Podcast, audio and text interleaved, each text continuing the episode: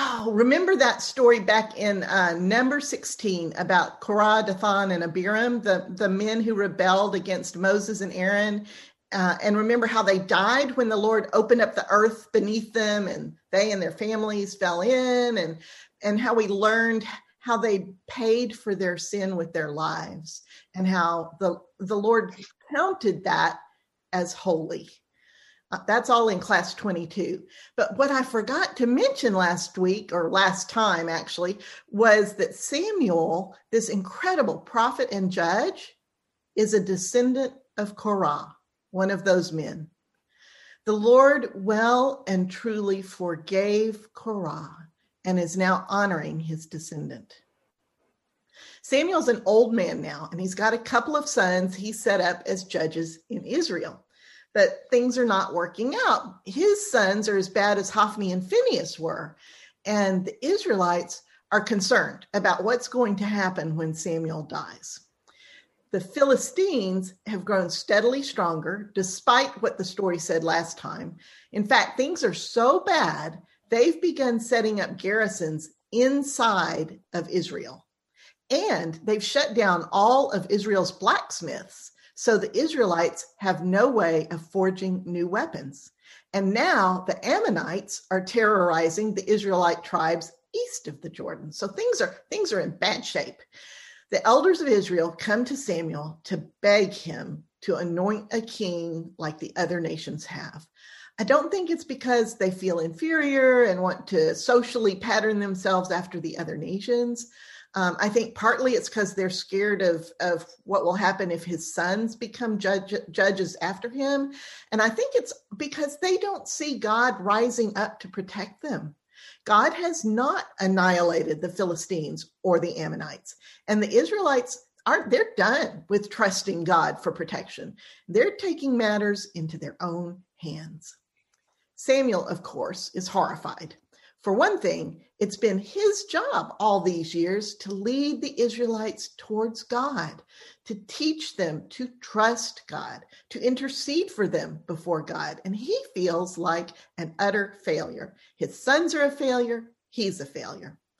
But God says, No, Samuel, it's not you they're rejecting, it's me.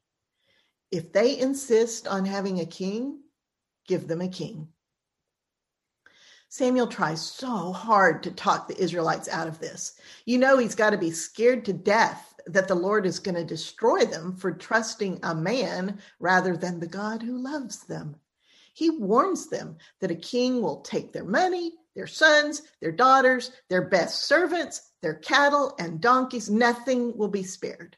Taxes will increase. Their sons will be conscripted, their daughters pressed into service in the palace and in the king's harem. And God will stand back and let them reap the consequences of their choices, just as when they chose idols. If they choose a king, God will not rescue them from their choice. But the Israelites insist. Samuel cannot convince them this is a terrible idea. So Samuel goes back to the Lord in great distress. And again, the Lord says, Fine, give him a king. So Samuel sends the people home and he waits on the Lord to show him who should be king over Israel. The spotlight dims on Samuel and comes up on a tall, handsome young man. His name is Saul. He's about 30 years old and is already married and has a teenage son. He's from a well to do family in the tribe of Benjamin. His father, Kish, is a man of strength and valor, the same description given for Boaz back in the story of Ruth. Saul himself is from the town of Gibeah. You'll recognize that as the Gibeah that the Israelites destroyed in the story of the Levite and the concubine. We find Saul trudging through the hill country of Ephraim with his servant. His father Kish has sent him to look for some donkeys that have wandered off. I think the donkeys are an important motif in this story. We're going to notice them because they get mentioned at several key points.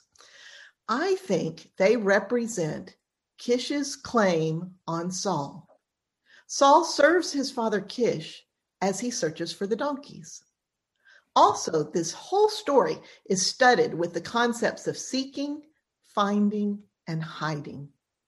Saul has been looking for these donkeys for three days, and he says to his servant, Let's give up and go home. We can't find the donkeys. It's been so long. My father will be worried about what's happened to us. If you remember the tool we gathered in our study of Ruth, the first words of a major biblical character are significant, giving us insight into their primary character strength or flaw, and sometimes their words foreshadow the central event in their story.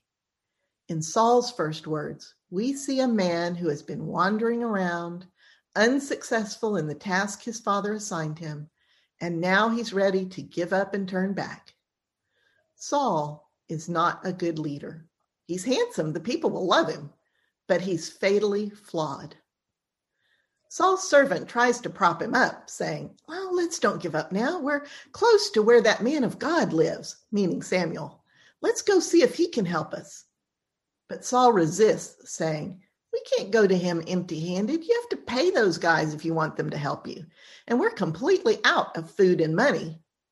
But the servant, being more foresighted than Saul, has wisely kept a little silver back, and he offers it as payment for Samuel.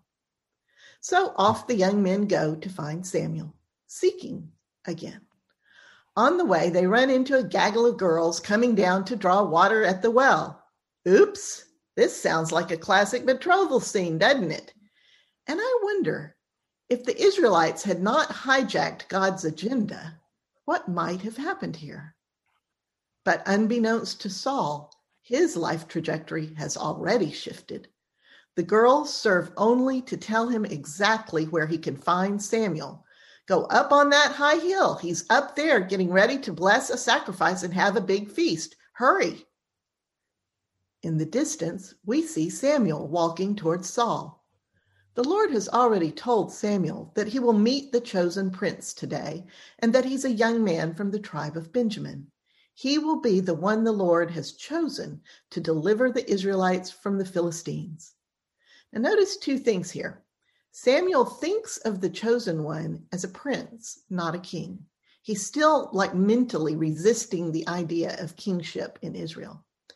And also notice the reference to the Philistines.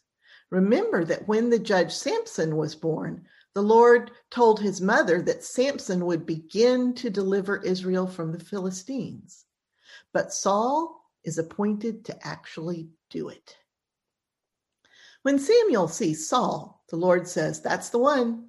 He's the one I've chosen to ride herd on my people.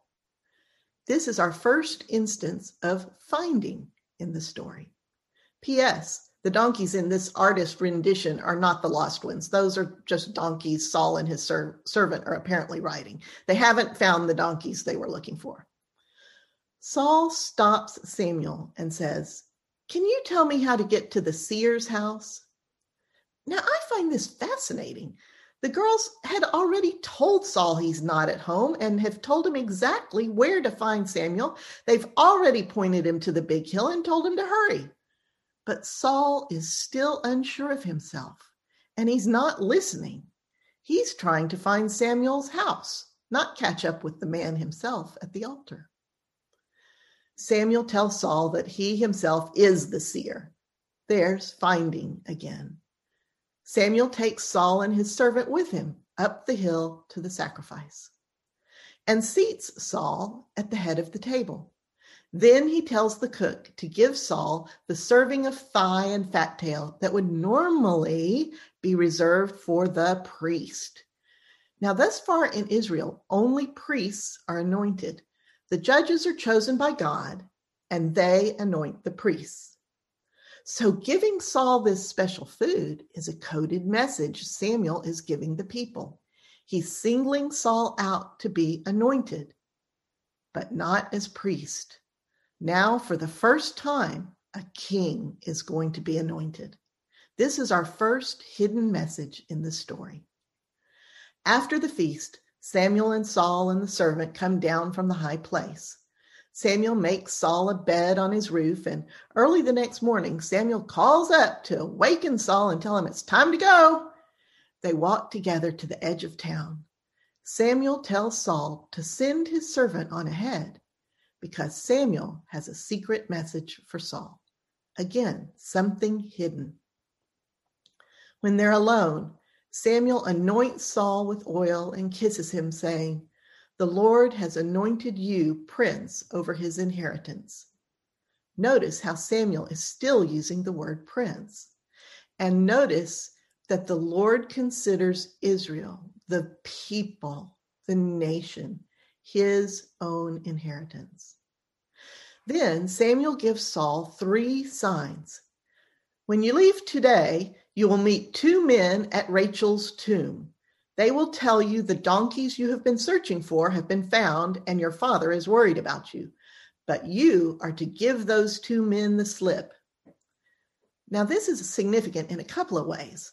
First, Rachel was the mother of Benjamin all those years ago, the same Benjamin whose tribe Saul belongs to. And remember, she was the one who worshiped idols all her life. It was only after her death and burial that the Bible says Jacob buried Rachel and Israel moved on. It is at this very spot where Saul will meet these two men, this spot where his ancestor Jacob leaned fully into his new identity as Israel. I think that's the significance of this first sign. Saul is to lay down his past life and lean fully into his new calling from God.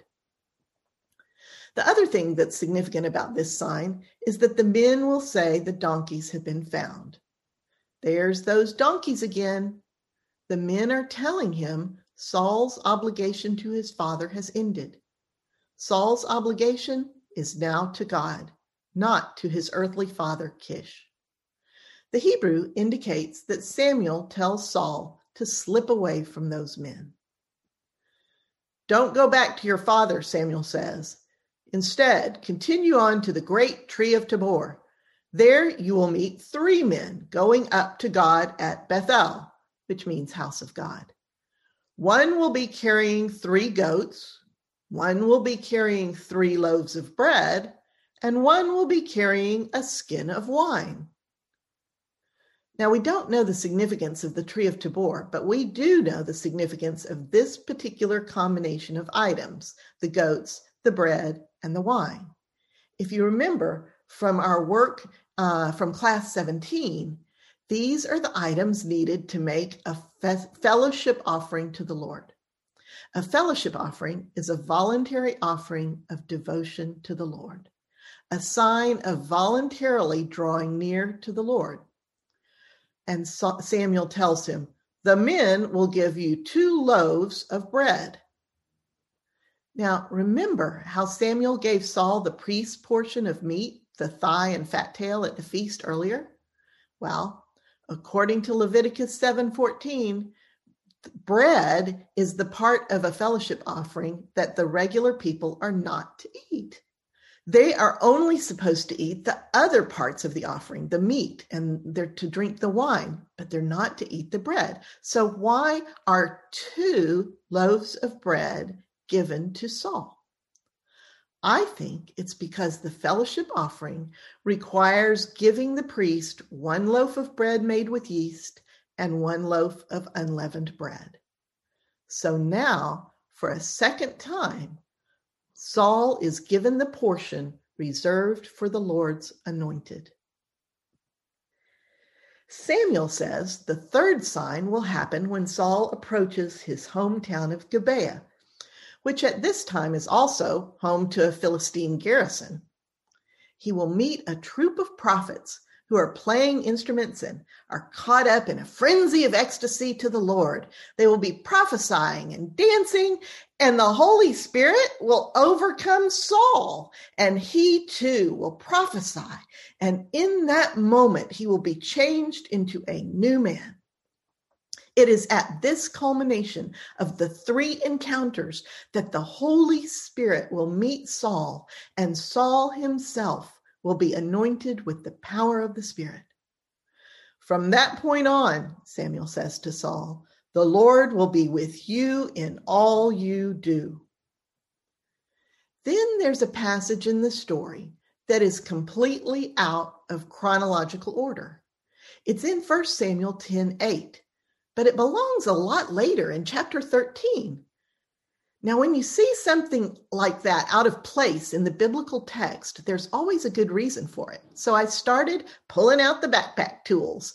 At first, I thought it might be that the author had blended two sources together. But when I checked, I didn't see any evidence that you know several parts of the later story are interspersed here you know if they're using two sources it'll be like shoelaces you know interleaved together. And that was clearly not what was happening. It's just this one verse way out of order. So that means the author has a thematic reason for placing the passage here. Let's read the part that's out of order. Samuel says go down ahead of me to gilgal I will surely come down to you to sacrifice burnt offerings and fellowship offerings, but you must wait seven days until I come to you and tell you what you are to do. This is placed immediately after the event in which Saul is to be changed into a new man when the Holy Spirit falls on him. He's just been anointed and placed in the service of the Lord as prince over Israel. Saul is no longer his own. He must cling to the Lord. And and he must deliver the people from the Philistines. But it must be the Lord's might and not his own.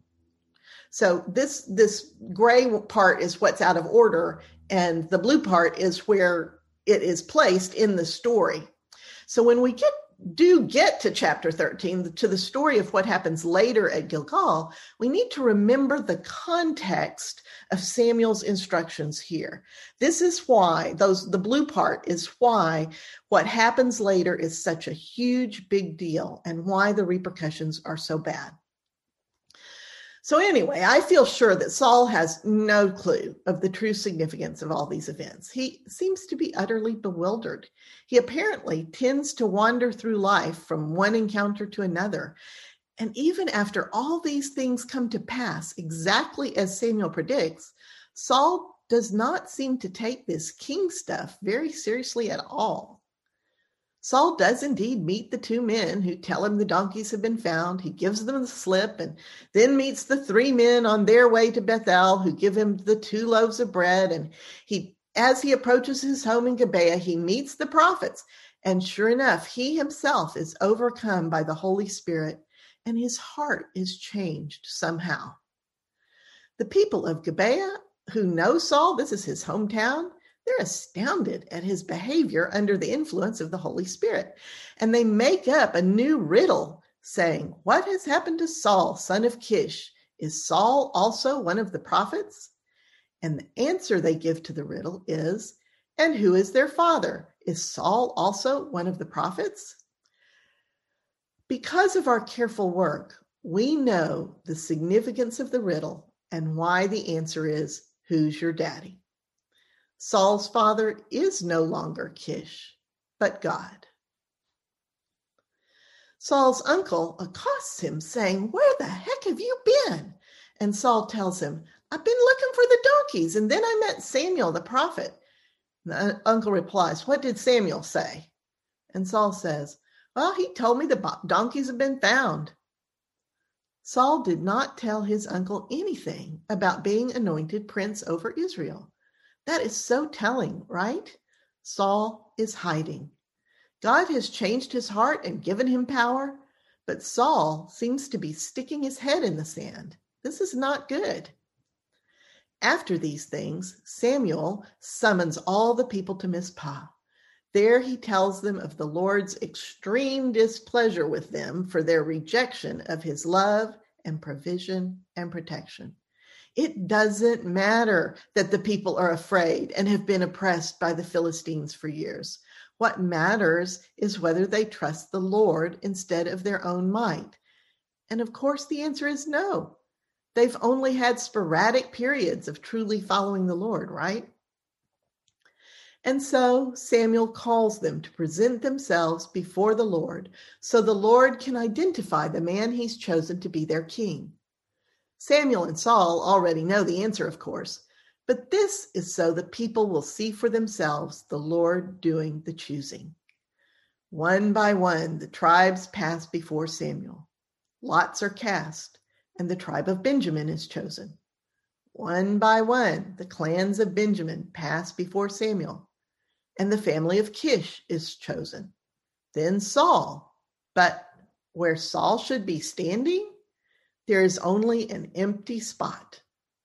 So the people ask, Is the man you have chosen here among us, Lord? Yes, the Lord says, He's hiding among the baggage. This would be comical if it wasn't so characteristic of Saul. He is simply not ready to be king. He seems to be suffering from a very bad case of imposter syndrome. Nevertheless, he is the one the Lord chooses, and the people drag him from his hiding place. Samuel announces, This is the man the Lord has chosen. And the people shout, Long live the king! Samuel solemnly explains to them the ramifications of having a king, what their obligations are, and what the king's responsibilities are as well. The people are cutting a covenant with their king just as they'd cut a covenant with the Lord all those years ago. Then Samuel writes all of this down, and the document is put away for safekeeping. And after that, Samuel sends the people home. Wait, what? Yeah, everyone goes home, including Samuel and Saul. Why? Well, remember those Philistines and the nasty Ammonites? Nothing has changed yet, except that the people who have now placed their trust in a young king who has no palace and no army. The Israelites are still under the yoke of their enemies. On the surface, nothing has changed. Not everyone is happy about this, of course. To be sure, many men of valor flock to Saul's side, but there's a large faction of troublemakers who despise Saul and do not offer him gifts of property or of service. Saul, it says, bides his time. But ready or not, the pressure on him is mounting. It doesn't take long before the Ammonites make a move. Their king, Nahash, which means snake, besieges Jabesh Gilead. Here are the first two verses in chapter 11. Nahash the Ammonite went up and besieged Jabesh Gilead. And all the men of Jabesh said to him, Make a treaty with us, and we will be subject to you. But Nahash the Ammonite replied, I will make a treaty with you only on condition that I gouge out the right eye of every one of you, and so bring disgrace on all Israel. Ouch. Why in the world would he do such a thing? Why is it a disgrace? Well, this is where the field of textual criticism comes in. Those are the scholars who examine the original text, the fragments, the scrolls, the different meanings of the words, the historical context of the language itself, etc. And our study, our gentle ramble, has been enriched by the work of textual criticism all along. So I turned to them for help here. This was a very confusing response from Nahash. It turns out that when the Dead Sea Scrolls were discovered, a scroll in cave four had this particular part of Samuel on it. Remember, these are the oldest scrolls we've got now. Well, this scroll had an additional piece in it. Now, Nahash, the king of the Ammonites, had been grievously oppressing the Gadites and the Reubenites. He would gouge out the right eye of each of them and would not grant Israel a deliverer. No one was left of the Israelites across the Jordan whose right eye Nahash, the king of the Ammonites, had not gouged out. But there were 7,000 men who had escaped from the Ammonites and had entered Jabesh Gilead. And, and then the, we go on with all the men of Jabesh said, Make a treaty with us, we'll be subject to you. And Nahash says, No, not unless I gouge your eye out. So, wow, like that helps. Why does the Dead Sea Scroll have this section in it and the ones we've been using before from the Masoretic text and the Septuagint don't. Well, it's actually a pretty simple explanation. The scribe's eye seems to have accidentally skipped from that first Jabesh Gilead to the second one. So when he went back to read the next bit to copy, he accidentally skipped all the blue part here and continued on with his copying. This is actually a pretty common mistake that scholars find when comparing scrolls. It's just that before the Dead Sea Scrolls, we didn't have a scroll with this older expanded version. And it, it did not make it into our Bible translations that had been translated before the Dead Sea Scrolls were available. So, when scholars find something like this, you can imagine the discussions that are generated. Some scholars think the new material is strong enough to be included in our modern translations, others disagree. Often, a translation will add the new material as a footnote. But for the most part, those older translations, they're done, you know, until, unless they're going to do a revision of the entire translation. What you had in your Bible is what you had, and you didn't have this middle part. I tell you, so that you know how much of an art biblical translation is and how vulnerable we are to being the recipients of copies of copies and translations of translations.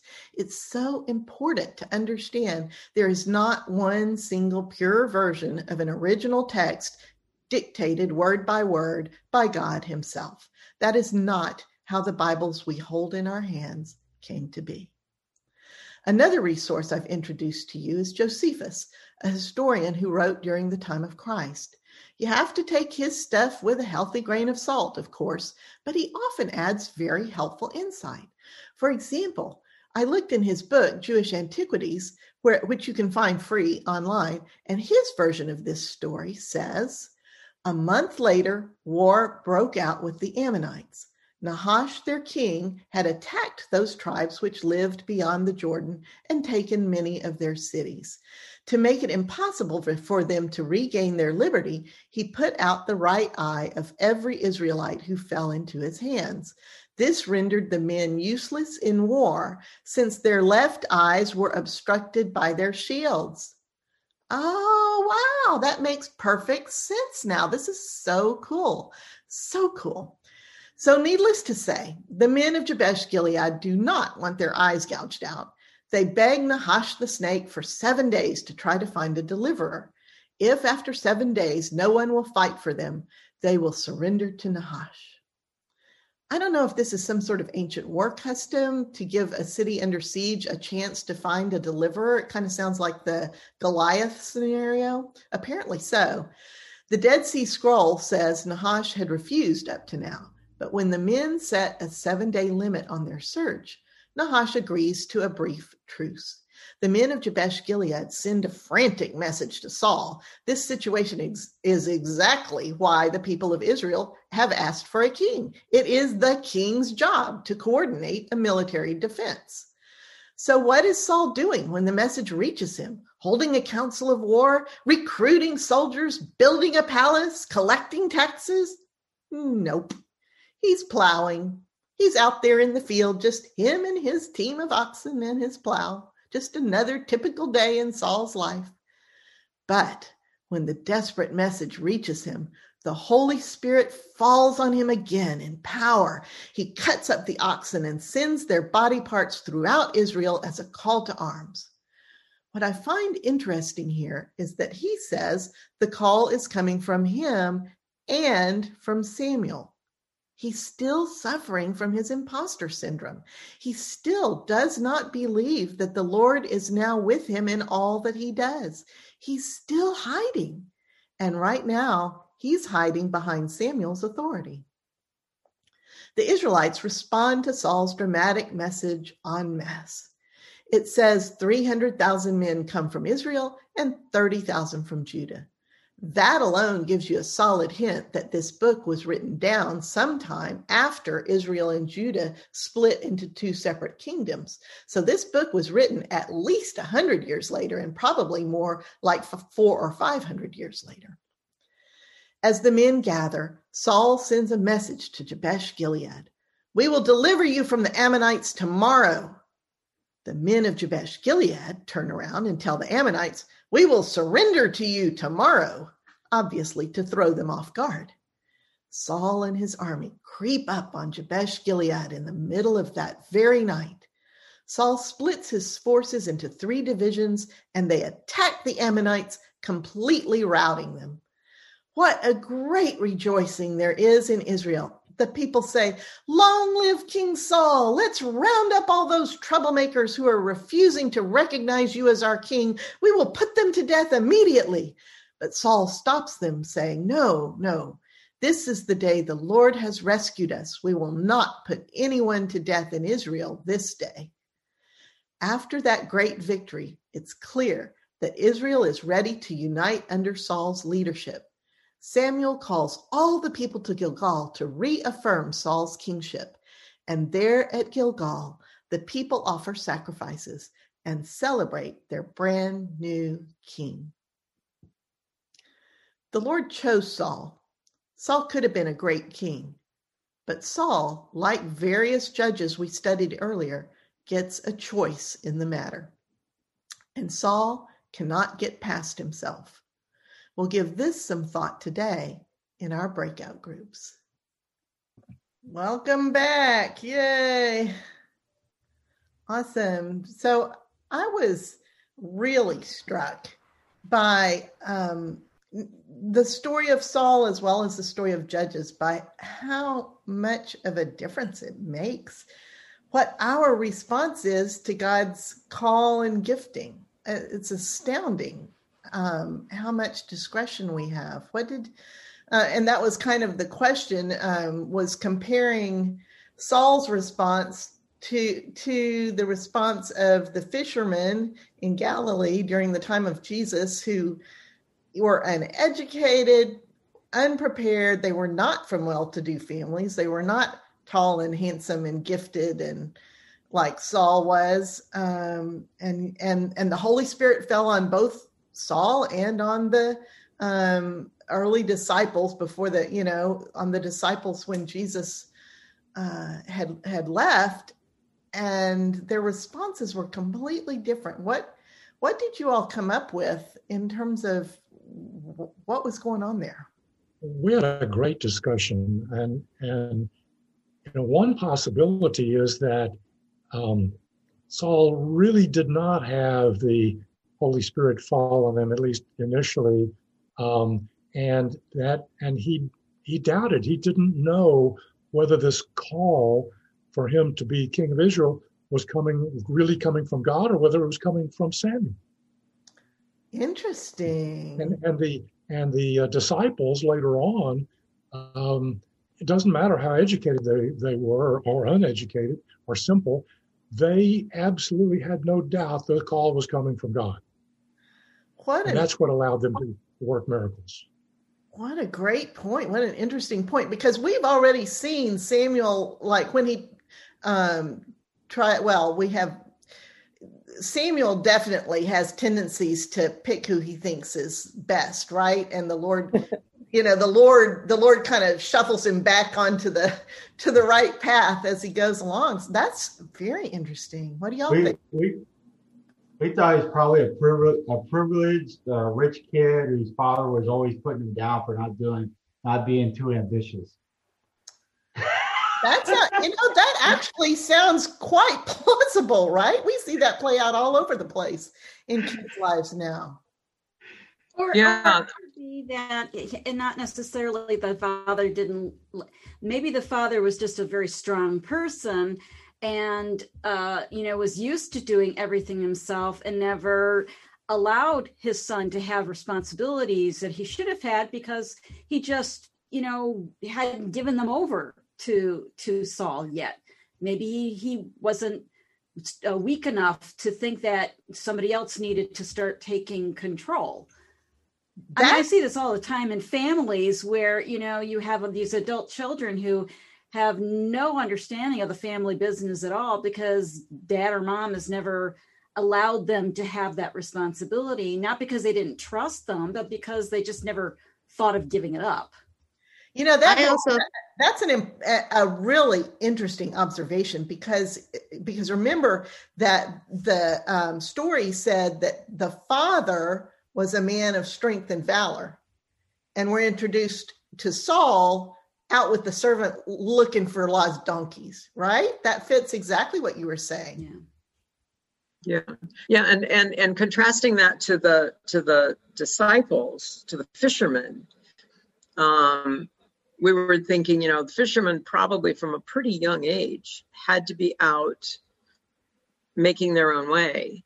Um, and and and the word that came to my mind was they were scrappier because they you know they had to get out they had to learn the skills they had to do the job they they were used to taking on new responsibilities new skills and so it would have not been as as uncomfortable for them perhaps to take on something new as it would be for Saul who always who was still acting more like a servant in his father's household than as a an independent adult man well, then that makes me wonder was he ever good enough for his father? You know so what did what was his childhood like? What was his relationship with his father? What failures did he experience? What rejections did he live what criticism did he have to endure to get to a point where he was treated not like the man that you know he is? And then kind of contrasting it with if that was what he saw and experienced, of course, he would have insecurities and doubt. Well, the fishermen are living life and seeing miracles in front of them. They are witnessing Christ. So it's easier to kind of jump on being a disciple and follower of Christ when you are physically seeing miracles happening in my opinion, I, I am someone who I'm I'm quick to believe something if I see it instead of someone telling me about it. Mm. So that could be what Ellen just said was so on point, and I didn't even make the comparison until she said that. I'm like, my oldest son is going to be 30 in June. Um, he never finished his bachelor's degree. Um, he was engaged, but he ended up breaking it off, and it was a good thing. He's he's got really low self esteem. But he grew up with a father who was very, nothing was ever good enough. And all of my kids, I have six kids, and all six of them spend so much wasted time trying to make him proud. And it's never going to happen. And I see a lot of what Saul did in my son, in that he wouldn't try new things because what if I try it and fail?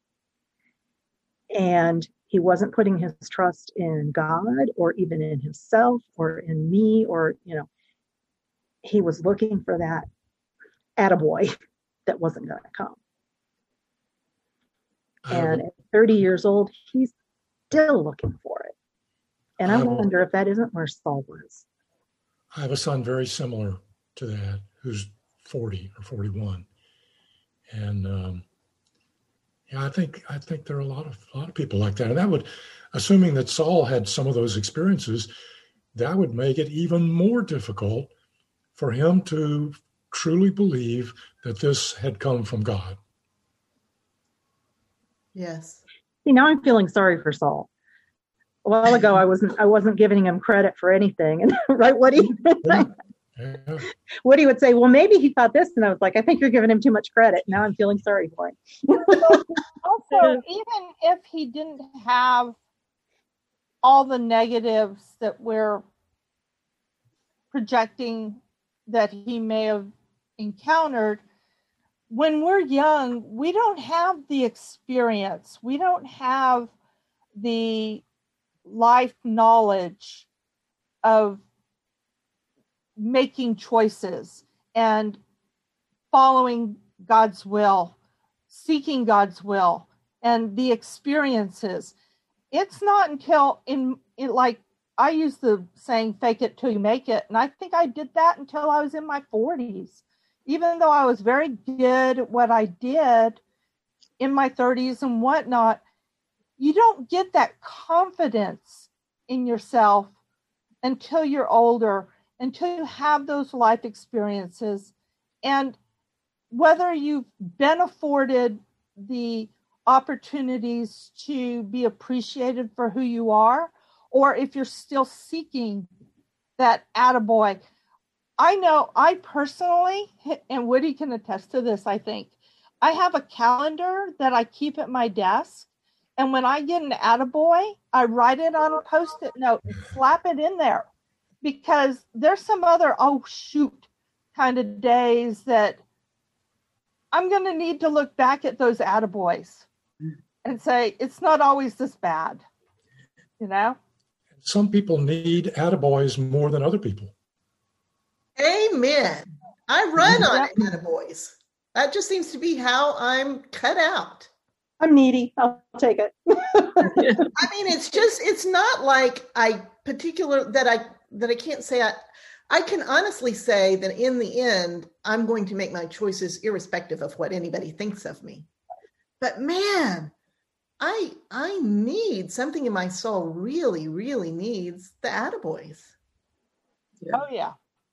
Oh, I and I think one thing we discussed in our group, I think it was Ross who brought it up, is because of where this kind of the state of Christianity is right now, you don't know which way to go sometimes because some things look crystal clear to me.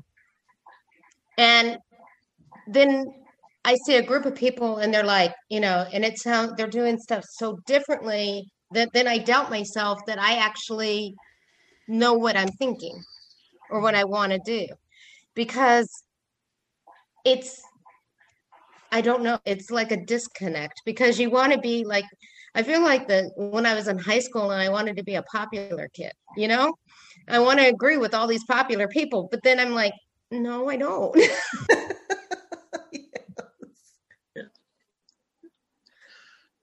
Yeah. You know, one, one thought occurred to me, and I, I can't remember if it was in the text, but was Saul the oldest son? Would he have been the heir, or was he a younger son?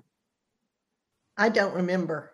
I, I, I honestly because that might also have played into his insecurity. You know, maybe the father was grooming another son, mm.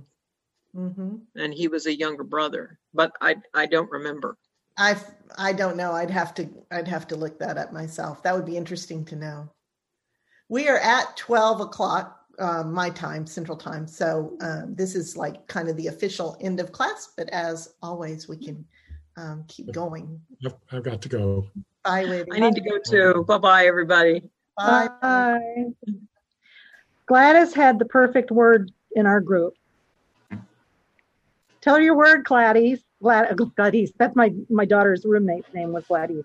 Gladys, tell her your. Unmute yourself, Gladys. I use the word discernment a lot. I'm trying to discern what God wants to do with my life and my choices that I make. And I think that as a human being, that is a very difficult thing for us to sometimes understand. Absolutely. That's a I think Shirley uh, uh, learned a new word today. no, I already knew that word. I just uh, impressed it upon me more today. Uh, yeah, yeah. I have fun, something funny to share. Um, yesterday, I attended my Christian Legal Society luncheon that we do on Zoom lunch, and it was not the usual people because everyone's on spring break. So the lady that was hosting the the event decided to do the talk on St. Patty's Day and wishing people good luck. And luck, apparently, the dictionary um, description is by chance. You know, it's it's not it's by chance or whatever. And so people were saying instead of saying good luck, say good providence or different things. And one we had a bunch of readings, and one of the readings was about casting lots. And it reminded me of the Urim and Thummim. Uh-huh. Am I right? Yep. And so we were talking about that. And one of the ladies goes, Wait, am I missing something Is there craps in the Old Testament? Did you? I hope you told her yes. well, we all talked about it. We talked about the breastplate and the 12 tribes and, you know, and told her where to find it. She was very, very impressed. And I was like, I knew something. I was That's so happy. Hilarious. That's too funny. Okay. Bye, everyone. I got a Bye. question. Bye. I got a question, Gail. Okay. How do you how how how might you you tell somebody that you think the other person's the imposter? Well, there certainly are imposters out there, and my general feeling is that it's not my place to judge nor to tell them. You know, um, How do that you I- help them discern um, what what is an imp- a po- imposter and what is not? I mean, uh, you know, certainly we've got a we've got quite a few Christians running around that think that they're not imposters, but we can't all be right. Well, imposter syndrome is different than being an imposter. Right, Gail? Right? That's We're true. talking about two totally different things. That's true, but but um, imposter syndrome is where you you are the real deal, but you feel like an imposter, and therefore you don't step into your Yeah. um, talent and your calling. But and there are also imposters, the sheep in wolves' clothing. I mean, the wolves in sheep's Well, yeah. Well, to be clear, I was changing up the subject. Oh, okay. What? So rephrase your question.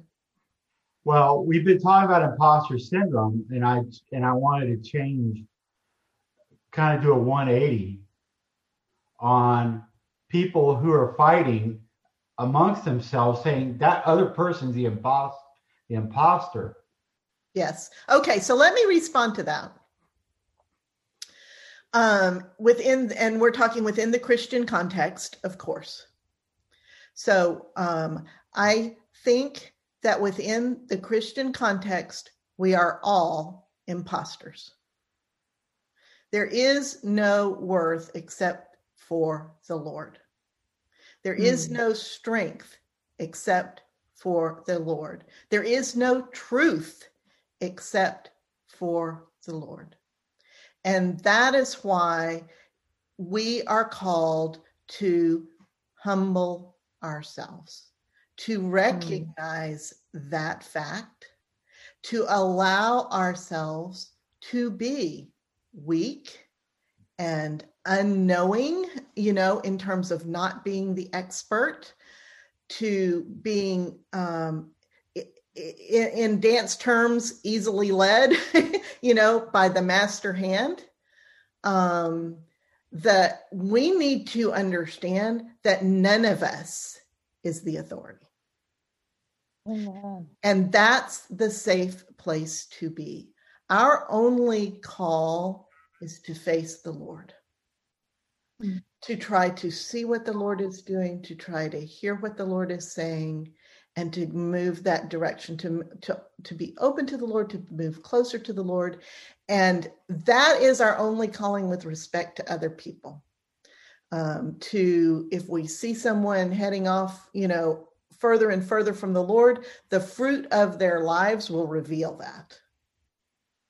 The closer you get to the lord the better the fruit of your life okay? Peace patience kindness joy self-control love compassion grace for other people and for yourself.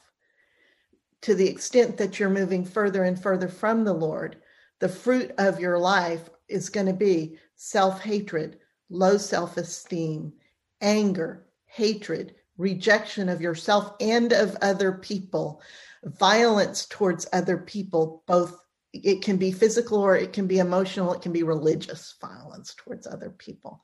It's very easy to see the fruit.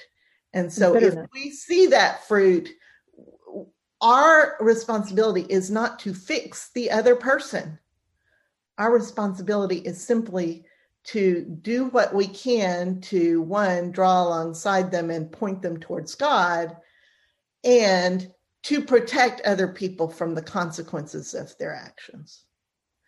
Not reject the other person you know but to protect other people. Sometimes that means drawing boundaries right?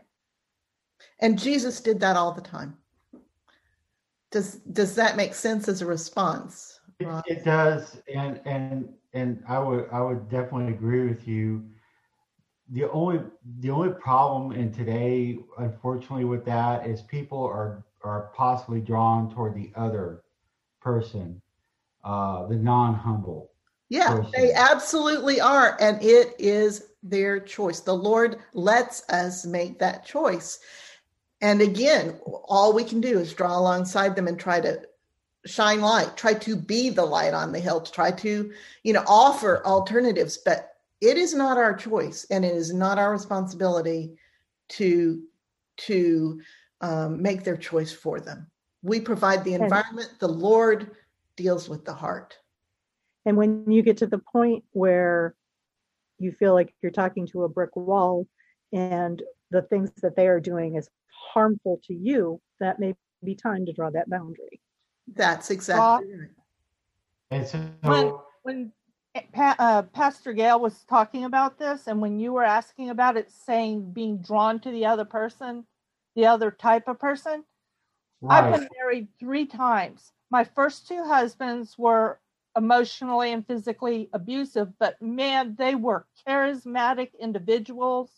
And you wanted to buy a dead horse from those guys and the manure that went with it, and saddle blankets and feed. And you felt happy when you dealt with them. But then when I married my third time, my husband is a phenomenal man, but he's so humble. And I can't even get him to go get a COVID shot, even though it's 1C now, because he, the 1Bs aren't taken care of. And he won't take the COVID shot until the 1C? 1Bs are taken care of. I'm like, What's one C? Somebody tell me. Over 50 50. and over. yes, I can get one. Okay. But I'm 1B and I'm not completely vaccinated. And so hmm. he won't take a shot from anybody like me. I'm like, you live with 1B. No, but he's humble. He's real humble. But and he is a very interesting person, very interesting. Um, but when you say drawn to the other, it it does wear off that charismatic facade. You do see through it at some point. In my case, it happened to be 10 years in one situation, but you see through it at some point. I also think that there's a lot to be said for understanding that as the body of Christ, we are a fabric. And each of us is just one thread. And each of us is called to a particular purpose um, and gifted for a particular part of being that fabric. It is the fabric as a whole that provides the safety net for those people who are being drawn away it is not there is not one answer to the question that i hear underneath your question which is what should we do about you know those people that are being drawn away because the answer varies according to the pe- to the person and their role in that cloth.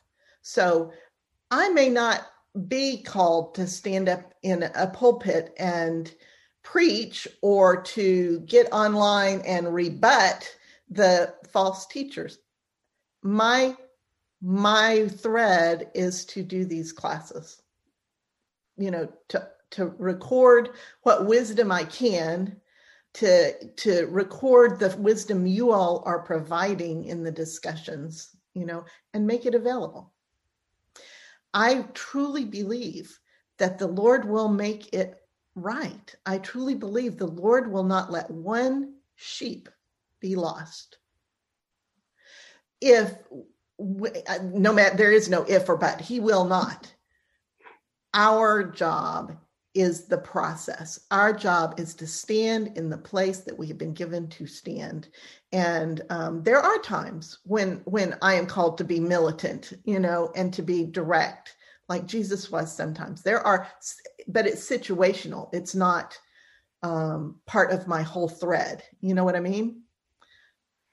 Well, Sometimes you get Jesus, if tired of it the not. amount of time he spent that way, it's like 10% compared to, you know, when he was meek and humble and Exactly. Exactly. You know, Jesus modeled this for us. So, and the other thing that Paul made, uh, that uh, the Apostle Paul made um, uh, us aware of was the power of prayer.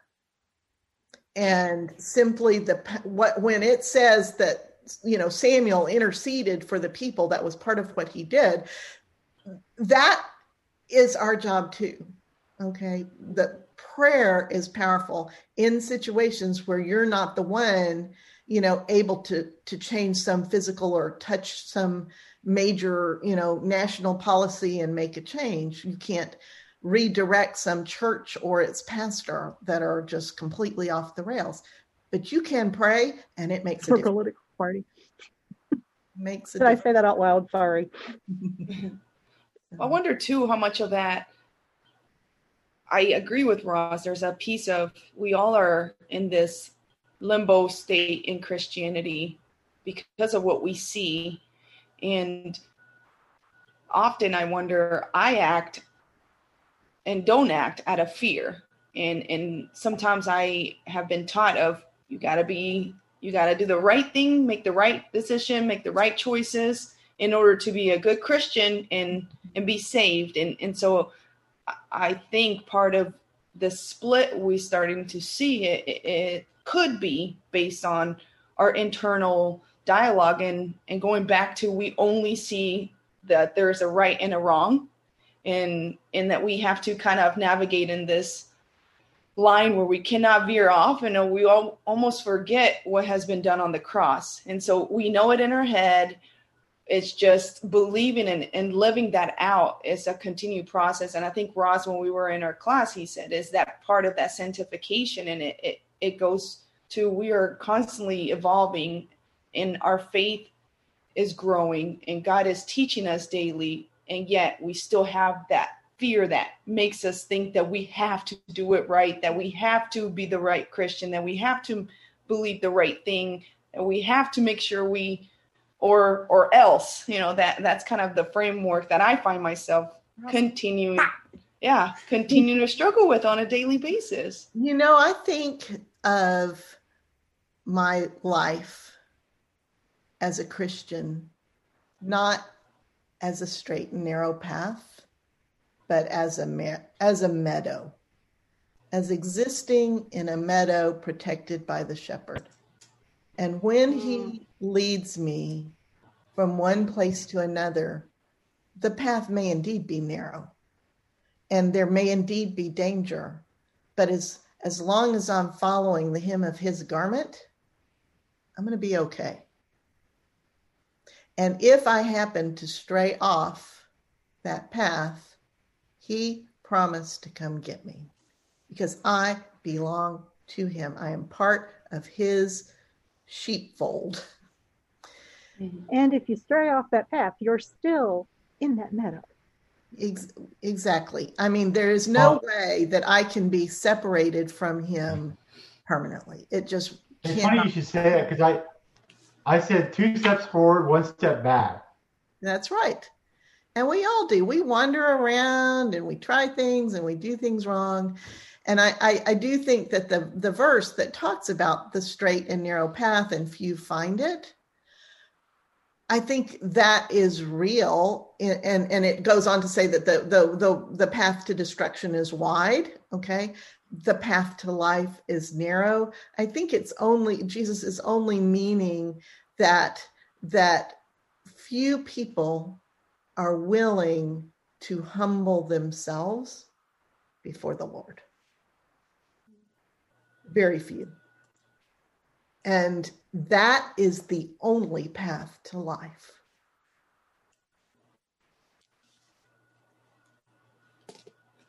I, I think part of the challenge too is that those who have the you know the who view the path as narrow and not a meadow are at times the loudest voices. So it, oh, absolutely. it just you know when when you're hanging out in the meadow, but all you hear is people screaming, "No, get on the path!" I know that it's, it's like it's hard. It's landmine, landmine. You know, and that's mm-hmm. not that's not how it is with Jesus. Jesus doesn't put us like that, you know? Yeah. Um, I, I, I want I want everybody to feel um, like if I ask you to raise your hand if you know for sure you're going to heaven, I want you to immediately put that hand up in the air. That's how sure you need to feel. Mm. I mean, right? because it's because and it we're and that's because God chose us. God wants us, and God's going to do whatever it takes, you know, to get us there. So anyway, I got to go. I love you guys. Oh, it's been Thank great. you. to see you again. and we'll see you next week. Bye. See you next week. Bye. Bye.